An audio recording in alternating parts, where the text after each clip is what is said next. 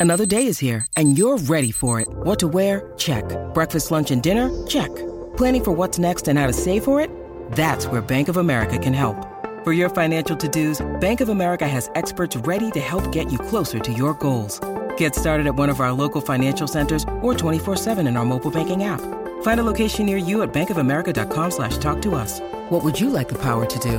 Mobile banking requires downloading the app and is only available for select devices. Message and data rates may apply. Bank of America and a member FDIC.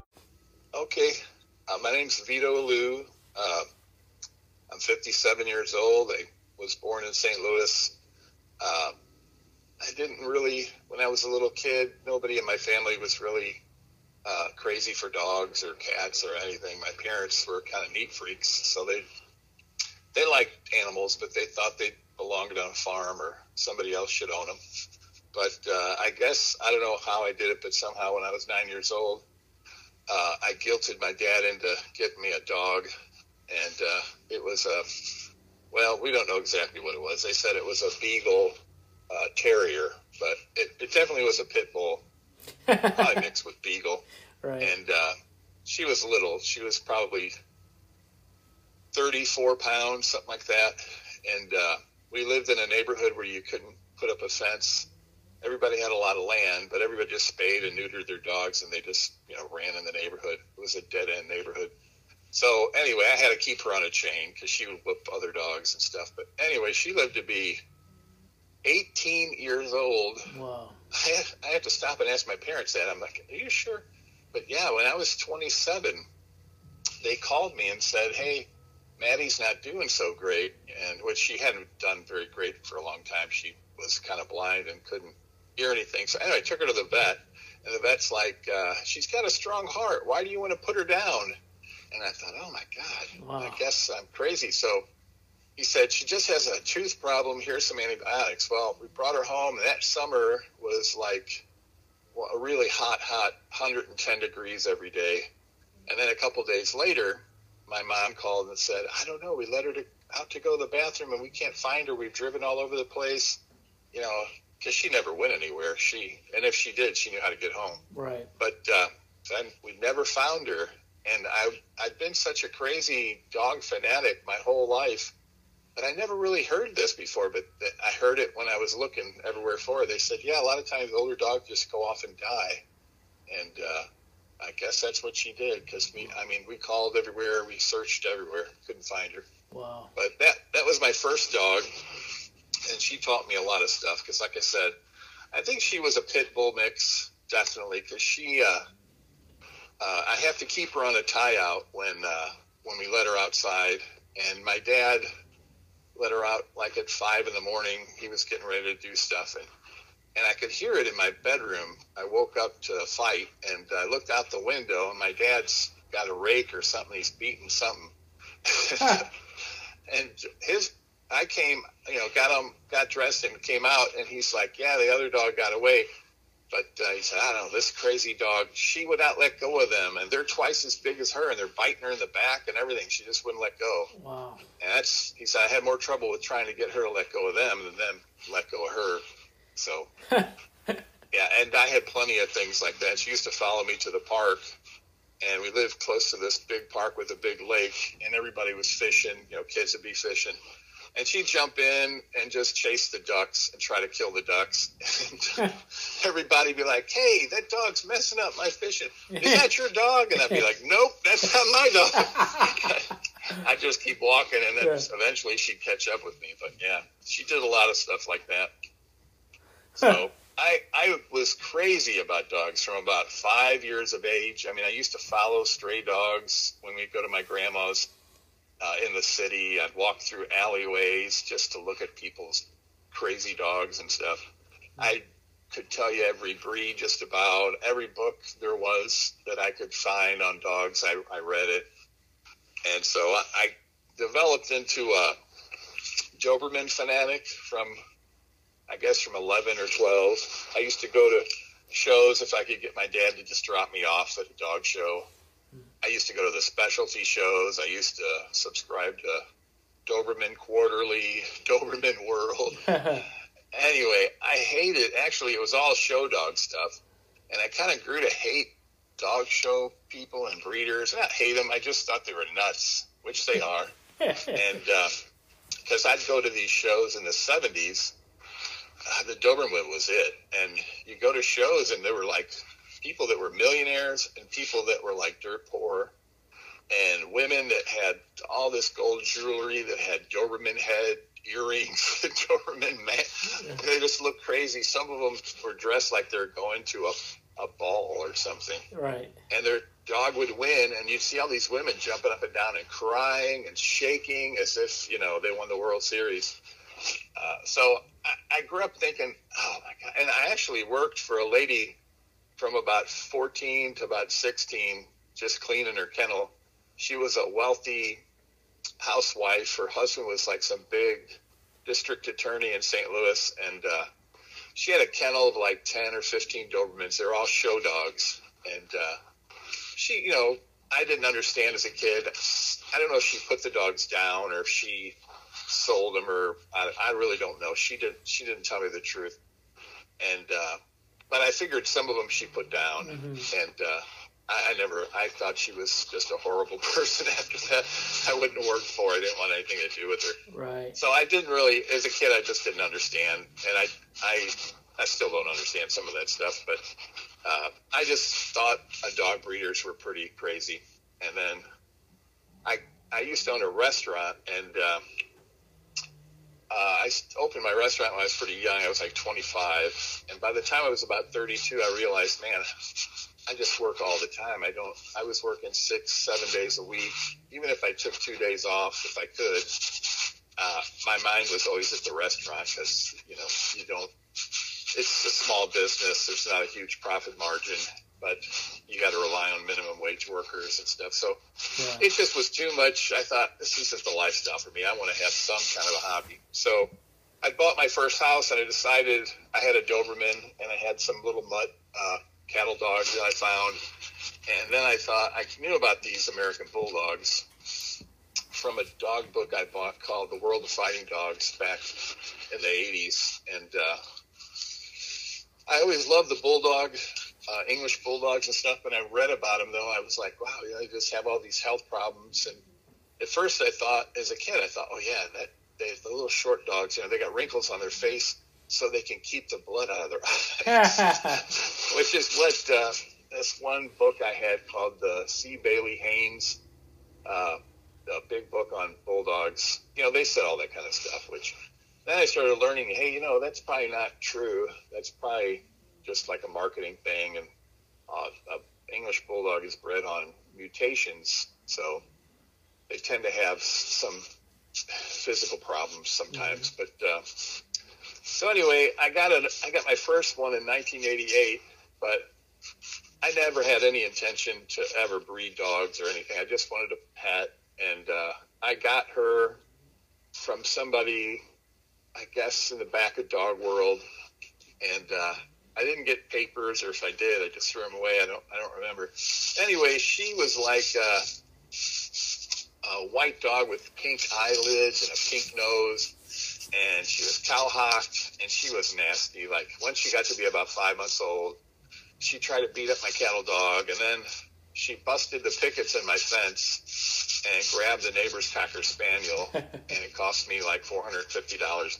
So I thought, wow, I just this dog's just too crazy, and she's ugly as and she was just. Uh, I probably would have appreciated her more now because she had a lot of working drive. But I gave her to a guy that owned a farm, and uh, he was semi-retired. And, and as far as I know, she she lived her life out there. Then I, I decided to sell my restaurant, so I did. It took a couple years, and um, when I did, I thought, wow, I have time. I'm going to get a really good American Bulldog. So I contacted Mr. Johnson. At that time, he told me all the grandiose stories and that he produced 150 pound dogs and if I wanted the bigger dog, bigger than 120 pound ones, they were fifteen hundred dollars. If I wanted the regular dog, it was a thousand. So I sent him a deposit, and I waited and waited. He'd have puppies, but there was a waiting list before me. Or then I had a puppy, and then it died. That happened like five times. And so um, I think he was even getting frustrated trying to get me a dog. he he was older, and um, his idea was, uh, you know, the the bitch has the puppies in the little whelping hut that they build, and whatever walks out of there at five weeks, he'll sell. He doesn't. He says he never did anything, I, and I I believe he did do anything. I'm not sure he wormed his puppies, but uh, his dogs would die quite often too. Like I used to start visiting him. I went with a, a guy from Illinois here. We drove down. The first time I ever went to Mr. Johnson's, I was like, oh man, I cannot wait. You know, he's the he's the you know biggest breeder, and he's got these famous dogs in dog world. Well, I got there and it was like, wow, wasn't a big plantation. It wasn't uh, a very beautiful setup, and uh, he had a lot of yards and big dogs that would just run up and down the fence and bark. And uh, some of them are just not breedable as far as I was concerned, and some were really awesome. And uh, I'd visit him all the time. We used to cut his grass sometimes if we got there and we had time, because uh, he he had uh, problems walking, like with his knees. I think evidently he worked his whole life on concrete and uh, in a carpet factory, and his wife took care of the dogs mainly, but he, uh, that she was a little tiny lady too, so she couldn't do a lot of the stuff. So just from my time going to visit him, I, I realized, oh, you, from one visit to the next, you know, six months, eight months, you'd see dogs grow up and then you'd see young dogs are gone. You know, it's like, what happened to him? Oh, he got hit by lightning or he this and that. So eventually he told me about a kid well, he's about my age, but then he then he called me called him a kid mm-hmm. that uh, produced a litter, and they were 12 weeks old. He hadn't sold any, and they're off of mainly his dogs. They were off a dog called Peeler's Chief, bred to a female called Dallas, and Dallas was from a famous dog at the time called uh, uh, Gator Red, bred to 100% Johnson dogs. so it was a seven eighths Johnson dog, one eighth Painter dog. So I got this dog. I call him Boomer. His registered name was Rebel Machines Explosion, and uh, he got huge. I mean, huge. When I picked him up, he was like 14 weeks old. I picked him up from the airport. His so big, his head was rubbing on the top of the crate.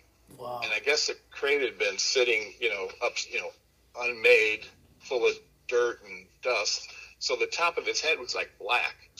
I'm like, what the hell? And uh, his bone was huge. He was just gigantic. When he got to be six months old or six and a half months old, he was 97 pounds. And when he was done growing, he was 148 pounds. And uh, he was so tall, I was kind of embarrassed because he was. I used to have a plastic patio table, and uh, I was doing something, so I was at eye level with the patio table, and he walked by it, and it hit right at the top, or at the bottom of his, or at the top of his withers, at the bottom of his neck. So I measured that thing, and it was 29 inches. Wow. Well, that's that's way that's huge compared to a lot of them.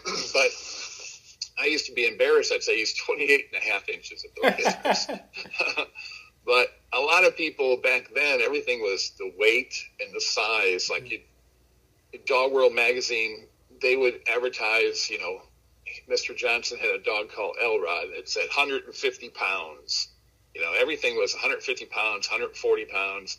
You know, Mr. Johnson claimed he had a dog called uh, King's Bruiser Bow the sixth, or the fifth or the sixth, I can't remember anymore. But he said he was 100 over 170 pounds, which I'm not sure. I think uh, Mr. Johnson figured out that the bigger the dogs were, the more money people would pay, mm-hmm. and uh, that was his main goal there for a while. Is he always picked the biggest puppy? Mm-hmm. He'd tell us things. I don't know if he was pulling our leg or just, uh, you know, being from Georgia and we're I'm from Missouri. If he thought we were just dumb Yankees, and he'd tell us crazy stories, but he'd tell us the craziest stuff. He told me once that one of his best Colette females. Colette's were the bigger females. Uh, he said she was going to be 160, but he said uh, one night he saw a big light in the backyard and, and the UFO took her. So, and I'm not the only one he told that to either. Yeah, he told me that uh, this other dog he had, Machine Buckaroo, I guess he was pretty big, and uh, he said that the King of Spain bought him, and uh, before he went, uh, he it late one night he heard people talking, and he came out and he said, uh, "Yeah, I, I peeked through the bushes and it was Buckaroo. He was speaking English." And I thought, oh yeah, well, you know, my dog Boomer, if a female's in heat or something, he gets all making these gurgly noises. Yeah, you know, it sounds like he's talking. He goes, no, no, he was speaking the Queen's English. so I don't know if he said that stuff because uh, he just wanted to. He thought it was funny to fool. Yeah.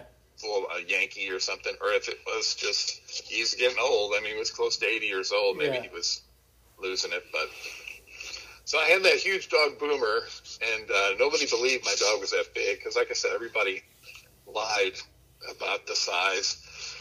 At 11 months, I took him to a show in Tennessee, and uh, people were like, "How big is he?" And I said, "I took him to the vet. He was 125. Of course, I back then he was uh, my first American Bulldog I kept, so I would take him to the vet and weigh him all the time." And so the, a lot of people didn't believe me, and they hung a a scale from a basketball hoop and weighed him. Sure enough, he was 125, and uh, he ended up to be about 148 pounds. So I I've gotten two other females eventually. One I got is a stud fee on Boomer. she ended up to be the female that I I went forward with a lot more. The other one I bought, her name was Red Hot Reba. She had a great temperament, but she wasn't structurally as nice those two are both a little better than Seven Eighths Johnson. Anyway, I, I bred to a big, huge dog called Tyson that was pretty well well known back then, and uh, that's kind of where I got my start. Early on, I was into big, you know, and of course I've been was talking to Mr. Johnson. He was telling me all about all these stories about big, huge American bulldogs and how fantastic and athletic they are, and how they're gamer than pit bulls and all this stuff. But I like my big dog, and I like Tyson, who was a 135 pound big American bulldog. He looked like he had a giant English bulldog head and, and a thick, pretty nice body. Tyson was bred to a lot of hybrid or a lot of uh, standard type or hybrid American bulldogs in California. So his blood's in a lot of the uh, a lot of standard dogs and show dogs. Mm-hmm. So anyway, that's how I got my start. I started out kind of wanting uh, a big, not necessarily a 140 pound dog, but 110 to 115 pound dog. And since I grew up around Dobermans and I'd go to shows and you know, there's a bad structured Doberman is usually better structured than most dogs. I couldn't get over how bad the structure was on these dogs. Back then, uh, most of the people didn't know what cowhocked was, and they. I used to have people tell me, "Well, that's the way an American bulldog is supposed to be built. They're supposed to turn out their back legs in the back." Or if they lacked angulation, they said, "No, that's how a bulldog's supposed to be because when they're pushing up against a, a wild boar, they need to lock their back legs." things have changed a lot. Uh, the dogs have gotten a lot better structure, but that's what I mainly bred for: size, structure, temperament. Temperament was another thing we had some trouble with because Mr. Johnson, um, he sold them quite a bit as a protection dog, and he didn't test his dogs or train them or do anything with them. Uh, and if he got one, he got a lot of dogs returned that were just nasty, like for no reason want to kill people or want to bite somebody. Uh, they're like fear biter type dogs, but Right. to him, that meant that they were being protective and all this stuff. And so he had several. He had that dog Elrod uh, came to him, and I saw Elrod once, and he was big. He was probably at least 135, and uh, he wasn't a bad looking dog. He was more mastiffy than, than bulldog, but uh, he used to tell me, "Now don't don't stare at him." And if you go up to his fence, just talk baby talk to him. so, and he was, he was, they were weird. They liked kids and women, but they, if you're a grown man, And what it was is I think they sensed any kind of apprehension. And if that makes them uneasy, they're insecure with themselves, and they just act uh, civilly. They, you know, they just fire up and, you know, bark, and it's just it's mainly a fear fearful thing. Of course, dogs that are civil, uh, they have a little bit of fear in them, even though you know. But a dog that bites you in fear is biting very hard. you know, they can hurt you. So right. a lot of these breeds that are good for that kind of work, for guard work and stuff, do have a little bit of civil drive. You know, uh, a lot of dogs that are really confident and uh, sure of themselves, they may not bite a guy no matter what. You know, they may not have any. They just have programmed to bite a human being. So mm-hmm. you got to have a little bit of that civil drive to to have a, a good guard dog or watchdog or whatever you want. so, but Mr. Johnson bred those, so I had a lot of stuff early on that was psycho like that. and it was weird because they'd reach a certain age, and then I had a lady from Germany that bought a dog for me, Sabina, and uh, she used to drive me crazy. She'd call me and say, "Oh, Bubba's 130 pounds," and I'm like, whoa, no way. I mean, how could he be 130 pounds? He should be maybe 110. She goes, oh, I know he's so fat. My vet says I have to take weight off of him. He's going to hurt his knees. I said, well, why don't you stop feeding him so much? And She goes, oh, I can't help it. I have little kids, and he's always taking food. They're throwing food on the floor, he eats it. I'm like, well, and then she called me back and said he won't let my my husband sit on the couch. and I said, well, what do you mean he won't let him sit on the couch? She goes, oh, he growls at him and he'll snap at him if he tries to move him. I said, yeah, well, you shouldn't let a dog like that sit on the couch or on the bed. She says, oh, we have to lock our doors at night so he doesn't come into our bedroom. He sleeps with my daughter. And I'm like, what? She goes, yeah. We used to let him sleep on the bed, and then he'd take up all the room, and we'd be falling on the ground, and you can't move him, and he'll bite you. And I'm like, oh my God. She goes, well, what do I do? He doesn't like my father-in-law either. I said, well, put a choke collar on him and a long leash, and the minute he growls at somebody, yank him off that couch. And she's, I would never do that. Oh my, I would never do that. So, and then she was, they were at uh, Fort Leonard Wood here in Missouri. He was in the military. She called me back years later crying and saying, Could you take Bubba for four years? I'm like, What? She said, Could you take our Bubba for four years? We're going back to Germany and Vito, I know my country. They'll put him down. They'll give him a death injection if we if they test him and he growls. That's it. They'll put him down. And I'm like, I can't. There's no way I can take care of your dog for four years, especially if he's crazy like that. So I've had to weed through that kind of temperament. If anything, nowadays my dogs are less suspicious and a little more naturally loving of just everybody they meet that, that comes and finds. They, they'll, they'll defend their territory if somebody strange comes up. But I, I don't care for bulldogs that just want to bite somebody for no reason. Mm-hmm. But I bred for size for years, and then I got a, a female off of Tyson, bred to a 100% Johnson dog. A guy named Jeff Daly has called uh, Mustang Sally, uh, and she was a female I called uh, Broadzilla, and she was a more compact dog with very low body fat and just muscle. I mean, she could just sit around all day and just have muscle definition. I love that. And then I sold a dog to a guy who introduced me to this dog that was in Illinois called Mufasa. Nobody knew who he was at the time, and he was about the same age as my dog, Broadzilla. And uh, he sent me a videotape of the dog, and I just I never thought it was going to be anything because people used to always do that. They'd say, "Oh, I got a great male," and they send me the thing, and I'm like, "Oh my god, he's he's not really that nice."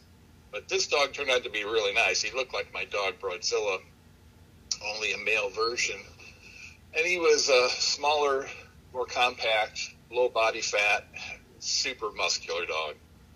And so then my direction changed. Everything was I got to breed Mufasa to Broadzilla. Both their hips checked out really good. They're both very similar. She was like the female version of him. But as fate had it, I tried and tried. I drove, took off work, did all kinds of stuff, uh, progesterone tested her, spent a fortune, and he could not tie her. I don't know what the deal was. If she was too manly for him, she, he, he was just turned off because he tied other females, but he could never tie her. So we had to do AIs, and every time I did an AI, it would not take with her. So I was going on like she was about four years old almost, and never had a litter of puppies, and she was the first bully champion American Bulldog uh, that I know of. In the, uh, there's an organization called the ABNA, and uh, she was the first one that was registered as a champion. And uh, Mufasa was like the third champion. And like I said, I I wanted to breed them together, and then finally I'm like, this is never going to happen. So I bred her to her nephew, and then my goal was to breed uh, their their kids, their offspring together, which is what I did, and that got me pretty well known. I produced some pretty famous dogs uh, that ended up all over the world. but along that time, I'd sold a dog to some people in Virginia. It was just a nice family, and the dog was super, super beautiful, bully, everything you wanted in a dog. And they, we became pretty good friends. They'd send me pictures and tell me about all the things the dog was doing. Well, they'd leave for work in the morning and just put him out in the backyard, and uh, he was fine. And he was about three years old. they went to work. It was a spring day. It wasn't summer, but it was you know, came up kind of hot. And anyway, the neighbor had a garage that was up against their property line, and they didn't know it, but they had a crew of uh, roofers ripping the roof off and putting a new roof on that garage. So this dog went nuts all day barking at these these guys that were on his territory. Well, he overheated and died, and their kids came home from school, walked in the backyard, and found this dead dog that overheated, mm. blood coming out of his mouth. And uh, I, it, I hadn't really affected me too much at that point. It hadn't really sunk in how bad the breathing was with American Bulldogs because at that time I lived in town. I had a big yard. I built a little kennel house off the side of my garage that was heated and air conditioned. And uh, I only had seven or eight dogs at tops. And uh, so they all lived in air conditioning. Mm-hmm. Uh, they, they they weren't like outdoor dogs, and I didn't do anything besides take them for walks in the park, or I hadn't done bite work or caught hogs or done anything with my dogs at that point. But every year, every summer, all these famous dogs would die. Some people would tell the truth and say, "Yeah, he overheated." Some people are like, "Oh, no, he got struck by lightning, or he he uh, you know had an allergic reaction to something or whatever. They, but I started realizing that all these dogs have uh, a degree of palate problems, breathings like like the English bulldog. Mr. Johnson uh, admitted to using some dogs that David Leavitt first bred an English bulldog to an American bulldog. And as it turns out now, we know he gave the whole litter. Everything he didn't keep, he just gave it to Mr. Johnson. and he uh, he started like he calls them two different lines, but he called the female Sugar Doll and he called the other ones uh, Machine Line. And what most people don't realize is those dogs were at sometimes 50% to 25% English Bulldog. And he line bred on it. Mm-hmm. So, you know, the NKC used to have a they call the seven eighths rule. That if you wanted to outcross uh, a different breed into the into your bloodline, you had to breed back to an Amer- a registered American Bulldog till it was seven eighths or less that blood. Mm-hmm. And uh, I mean, you mention it to some American Bulldog people nowadays, and they just flip their lid. Oh my God, that's horrible! They should never, they should never let any other breed into the gene pool. Otherwise, we don't have a pure breed. Well, Mr. Johnson, he did he got a half and half and registered them as American Bulldogs and bred line bred off of it. So today, all of these bully American Bulldogs are a minimum of 25% uh, West Champs High Hopes, that dog that they crossed in. Now, I can guarantee you that that isn't the only English Bulldog that's been crossed in. Mm-hmm. Uh, I, I, even know from old timers, old people that had this type of dogs in the United States, that would we'd ask them, "Hey, where did these dogs come from? How were they derived? And they'll talk. Yeah, sometimes they put you know a pit bull in there. They, they they claim they'd always been here, which I'm sure they were. They were like a catch weight pit bull. When those dogs first came to the United States, they didn't call them pit bulls. They just called them bulldogs. Mm-hmm. And the people that fought the dogs, uh, if they had a bigger one that wasn't his game, they they'd either put it down or they'd give it away to a rancher or a hog hog hunter. Well, a hog hunter would love it, a 50 pound, 60, 70 pound pit bull. Or if it's a mix, they don't care. They really don't care what it is. They bred basically for purpose. Mm-hmm. If, if they had a, you know, I know that because today in 2020, I deal with hog hunters and they they're not dog breeders and they're not they don't care about paperwork or money. They only care about catching hogs and whatever animal they can work with that makes it easy for them is is great. If it catches and it works it's pure it's mm-hmm. pure to them. Mm-hmm. i gave a, a female to a hog hunter that i'm really good friends with now. Her name he called her grace and he bragged about how great Grace was. I, I actually went on a hog hunt with her, and I, I didn't think she was so great because she she would get kind of aggressive, like she was wanting to try to kill a pig. Which you know, if you're ever on a hunt with wild boar, especially if they're 175 pounds or bigger, a 70 pound bulldog is not going to. They're trying to kill the hog, they're to me, that's not a really good catch dog. Mm-hmm. But anyway, he loved her because she would jump on anything. And once once one dog jumps on, the the bay dogs have the, the courage to grab. And the more dogs you got grabbing one of those pigs before you have to kill it, the better for the hunter. it's safer. Mm-hmm. So anyway, he's like, I want to breed Grace. And I'm like, okay, great. Uh, who do you want to breed her to? Oh, I'm going to breed her to Bozo. And I'm like, what? Well, who's that? I, oh, my friend, it's my friend's dog. I said, oh, well, what bloodline is it? Who's it? He goes, bloodline? No, he's a great catch dog. He's half Weimaraner, quarter pit bull, and, you know, Catahoula. why, why would you want to do that? He said, because he's an excellent catch dog, and she's a nice catch dog. That That's all they care about. You know, they, if you go hunting with a lot of, I mean, serious hog hunters, their little tribe of, of uh, dogs, they're bay dogs and if they go through the whole thing, none of those, very few of the dogs are purebred. Yeah. There, you know, there are some amount of hunters that swear by a blackmouth cur or a walker hound or a Plott hound or something like that, but they're not prejudiced if if it's got 25% beagle in it and it still works good. They don't care. Right. All they care about is the work. So that's kind of how the American Bulldog, you know, came around because in the 1800s, uh, early 1900s, people, uh, people in the cities, more well-to-do people may have been like show dog people, but uh, the people that use these dogs to hunt and catch and herd cattle and, and push cattle, they were not. these weren't pleasure animals. These were dogs that you know brought home the bacon. They helped them survive. So. Mm-hmm they didn't care about papers, nothing. You know, their mindset was like uh, dog people were going back thousands of years. Uh, you want to, you know what a pure bulldog is? Is a bulldog that catches bulls. Mm-hmm. You know, it's doesn't, it's not paperwork, and it's not uh, some snooty idea of what's pure. so that's pretty much what's going on. The old timers had always told us that, yeah, every once in a while they'll put a pure English. And I'm like, what are you talking about? Like an English bulldog? Like, yeah. Well, back in the 20s, there's a, the English bulldog was different. It, it, it was a sour bug, but it had some leg to it. Mm-hmm.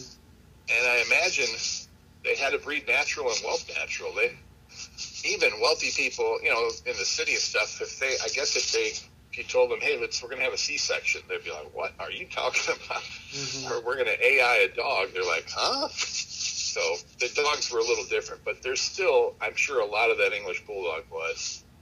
And there's other stuff in the dogs too. Like I said, the the guys just bred whatever worked. And then you had people that bred just purely for a dog to have in their pickup truck. Mm-hmm. So if you got a guy that's like, hey, so and so's got a big old Great Dane Bulldog mix, we'll put that in there, and I'll have a big old dog for my pickup. Yeah. so it's kind of the way the breed developed. But ever since Mr. Johnson produced the bullier looking dogs off that English Bulldog cross, I'd say about 90% of the American Bulldogs that are bred today are uh, what they call the bully type. And uh, they they have some breathing issues. So, but for the last 20, uh, 17 years, I bet, I've been trying to clean up the breathing and to actually make the dogs where they can function the way the written standard describes them in a traditional way. So I've had to outcross to a lot of standard dogs.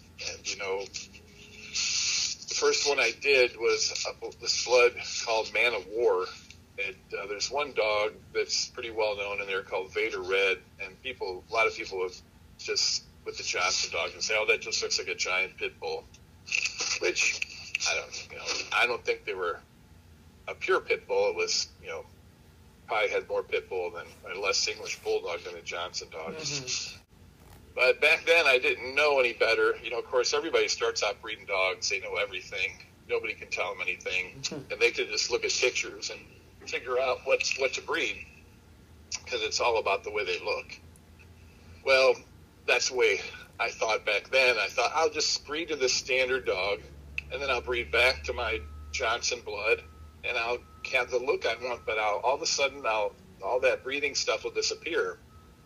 So I tried it at first, didn't work. I tried another standard dog. I bought a dog from a guy in New York, upstate New York, called Gail Raponi.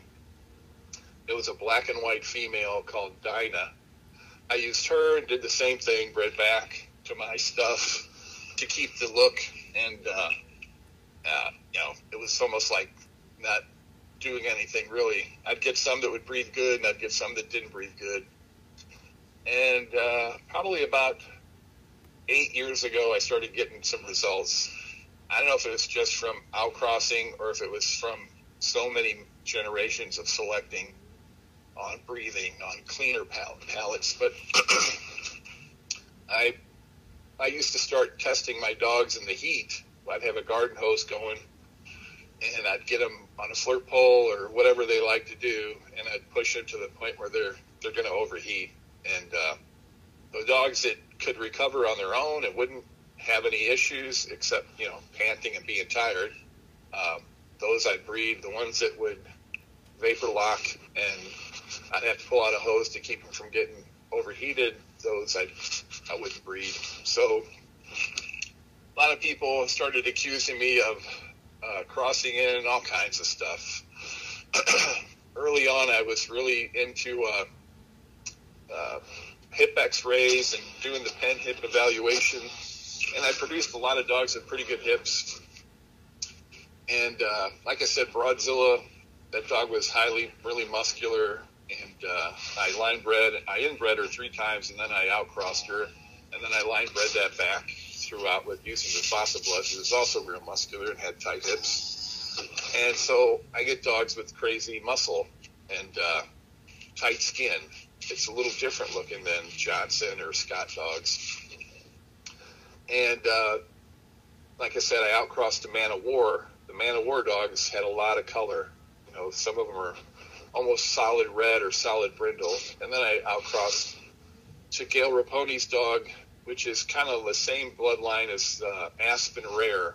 And uh, they use uh, Heinz dogs that are or hog catching type dogs crossed to Scott and uh, a dog called Aslan.